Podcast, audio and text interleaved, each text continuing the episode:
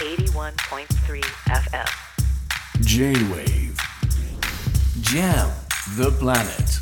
Jam the planet. News to the table. J-Wave ジャムザプラネット堀潤がお届けしています。今日の最新ニュースにフォーカスするニュース to the table. 今夜注目するのは明日召集の臨時国会です。支持率低迷中の岸田総理にとって正念場などと報じられていますがそうした政局よりもどんな政策が出されどのような話し合いが行われているのかなどチェックして伝える方が大事ですよね。やっぱりね政局よりも政策だと思います。そこで臨時国会が始まる前に提出予定のすべての法案の中身を読み解きたいくらいなんですが明日から始まる臨時国会この方はどんな点に注目しているのかそしてどの法律について議論してほしいと考えているのか働き方改革のコンサルティングを行う株式会社ワークライフバランス代表取締役社長小室義恵さんです小室さんこんばんはこんばんは。よろしくお願いします。よろしくお願いしますさあ小室さんやっぱり政局よりも政策ということでもう中身もしっかり伝えていきたいなと思っているんですが明日から始まる臨時国会物価高対策マイナンバー問題旧統一教会への解散命令請求まあ様々論戦が、えー期待されていますが小室さんが注目している点はどんな点ですか？そうですね。テーマでいうと、まあ物価高対策というところ、これ私今1年の半分ぐらい海外で生活してるんですけれども、そこから見える景色っていうのは日本は物価高なんじゃなくて給料安なんだっていうことなんですよね。もう海外と比較すれば日本の物価異常に安いです。もう働く人間の価値っていうのが日本でどうしてこんなに低いままなのかっていう。そのいわゆる岸田政権の掲げる人的資本のはずなんですけれどこの給料安、労働環境の問題少子化の原因これ全部つながってるんですけれどそういうことを変えなきゃいけないときにおそらく今国会もなんか絆創膏を貼るような物価高対策が行われるのかなっていうそういう目の前の対策に踊らされてはならないなっていうところを一番注目してます。本当ですよねいつからか企業は人なりと言われていた時代から人をコストとみなす時代に変わってしまいでそれで本当に全体が豊かになれたのかというと日本の経済は衰退していくばかりどっかでシフトチェンジしなきゃいけないはずなのにまだ大胆な政策が見えてこない。一方でそのまあ肝心要の国会ではまあ首相の解散権まあ、これをまあ制限する法案であったりとか、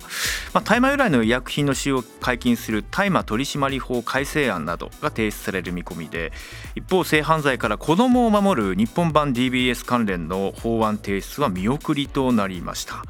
小室さん具体的にどういった法律の分野の改正や議論というのが今臨時国会必要だと感じてますか？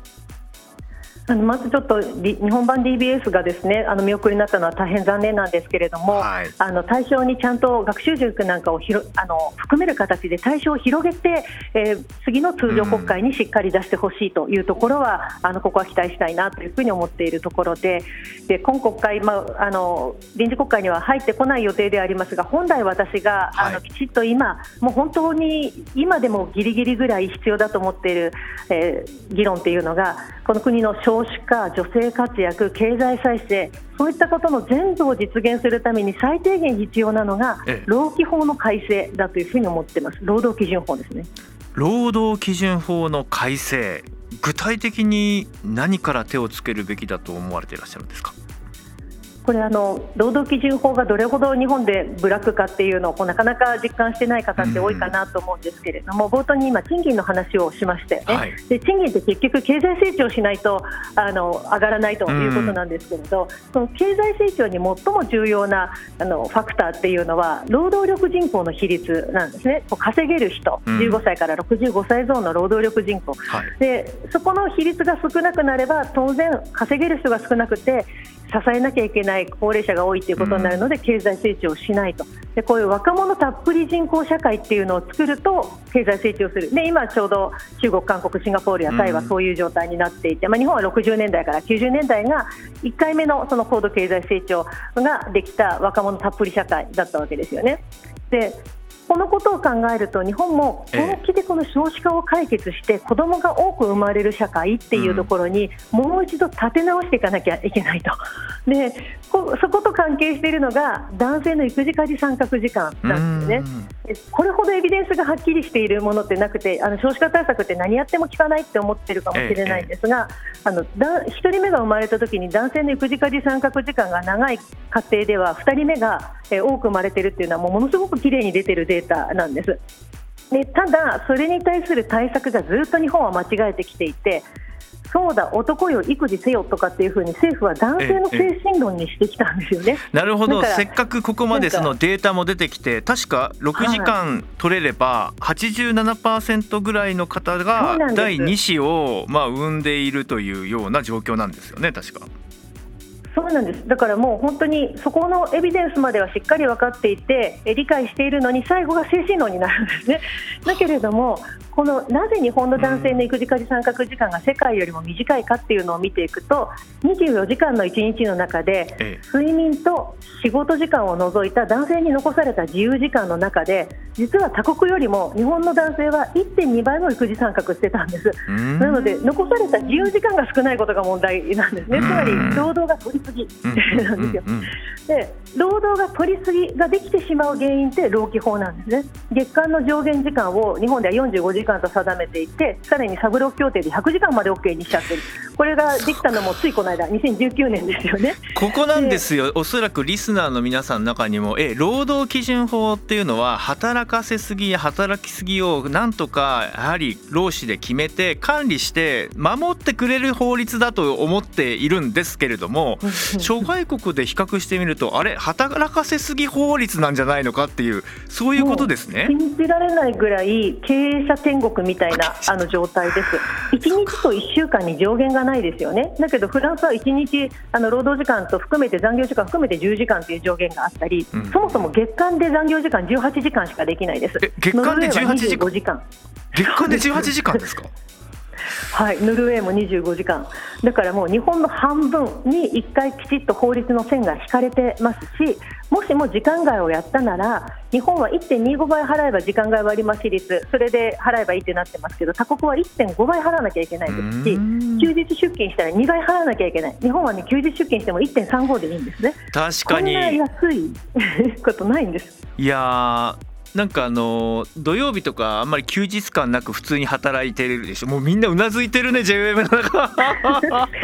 いや僕もそういう業界にいましたけどこれ異常だってことですよね。確かに諸外国でもうあの夕方になったら、まあ、まず家に帰ってみんなでご飯食べてそこから夜の今度は遊びに行くかとかいうのがいいなと思ったけどそれってなんとかカルチャーであったりとか精神論それこそあそういう文化だからできるんだよねきっと諸外国はって思ってましたけどそもそもその法律の立て付けが全然違うんだってことですね。そうなんですフランスだってあの以前は男性片働きの長時間労働社会だったのを週35時間労働制に変えたことが大きく変わって現在現在の状況があるっていうちゃんとこのあのそこに合意することが大事なんですけど日本の場合は経済団体が圧力をですねかけて組織票をこうかざしてブラックな労基法っていうのを維持してきたっていうところで私たちはもっとそれを変えなきゃおかしいということに声を上げなきゃいけないわけです。これが経済成長しない日本を生み出してそしてそれが経済を苦しめているっていう経済団体は何のためにやってんだって話なんです。もう今すぐでも誰か法案の法改正案を出して臨時国会に提出してほしいと思いますけれどもこれ変わらなかったら今の日本、今後の日本社会どうなってしまうんでしょうか？いや私たち世代の経済もひどいですけれども実は30年後に子どもたちに残す日本経済がどん底になると思うんですよね。今、世界ではあの働く女性が多い国ほど子どもが生まれるっていう傾向になっていて子育てにはお金がかかるっていうのが先進国の、まあ、常識になってくるので、夫婦で稼ぐことで子どもを複数持てるっていう状態になるんですけれどこのフランスがやったように労働時間を短くする政策を日本はしてないですよね。でフランスは96年と2000年にあの出生率が跳ね上がってるんですけれども、うん、その時週35時間労働制にして労働時間を短くした企業に大幅減税するっていうことをやったわけです。だから経営者に得をする仕組みにしたんですよね。でこういうことをやって経営者が一斉に得をする方に動くっていうふうにしないと岸田総理が話しかけてお願いしたってだめなわけですからちゃんと法改正をしていくそれをしないともう子どもたちにはこう老朽化したインフラの修理もでできないようなそういう荒れすさんだ日本を残すっていうことがもう今から見えているというふうに私には思います労働基準法の改正で日本経済復活の兆しがつかめるかもしれないということですよね。はい、本当にそう思ってます。あの今のままのような形だともう長時間労働社会の中で上司や同僚が帰らないから俺は帰らないっていう夫に対してなんで育児参画しないんだって妻の方は怒って不信感を持って子供をもう産まないっていうっていうこれって不当にいがみ合わされていてですね。なんかもう私たち許せないから別れようみたいな話になりますけどそれは本当は国の無策のために私たちはいがみ合わされていたんだよねっていうことなのでちゃんとそちらの労基法の方を変えて2人目、3人目を持てるような社会で育児を楽しくしなきゃいけないというところが一番大きいのかなと思ってます。小室さんありがとうございました。いやもうぜひ臨時国会も早くこの法案について注目する議員たちがどんどん増えてほしいなと思いました。今夜のニューストゥザテーブル明日の臨時国会に関して小室芳恵さんに伺いました。ありがとうございました J-Wave Jam the Planet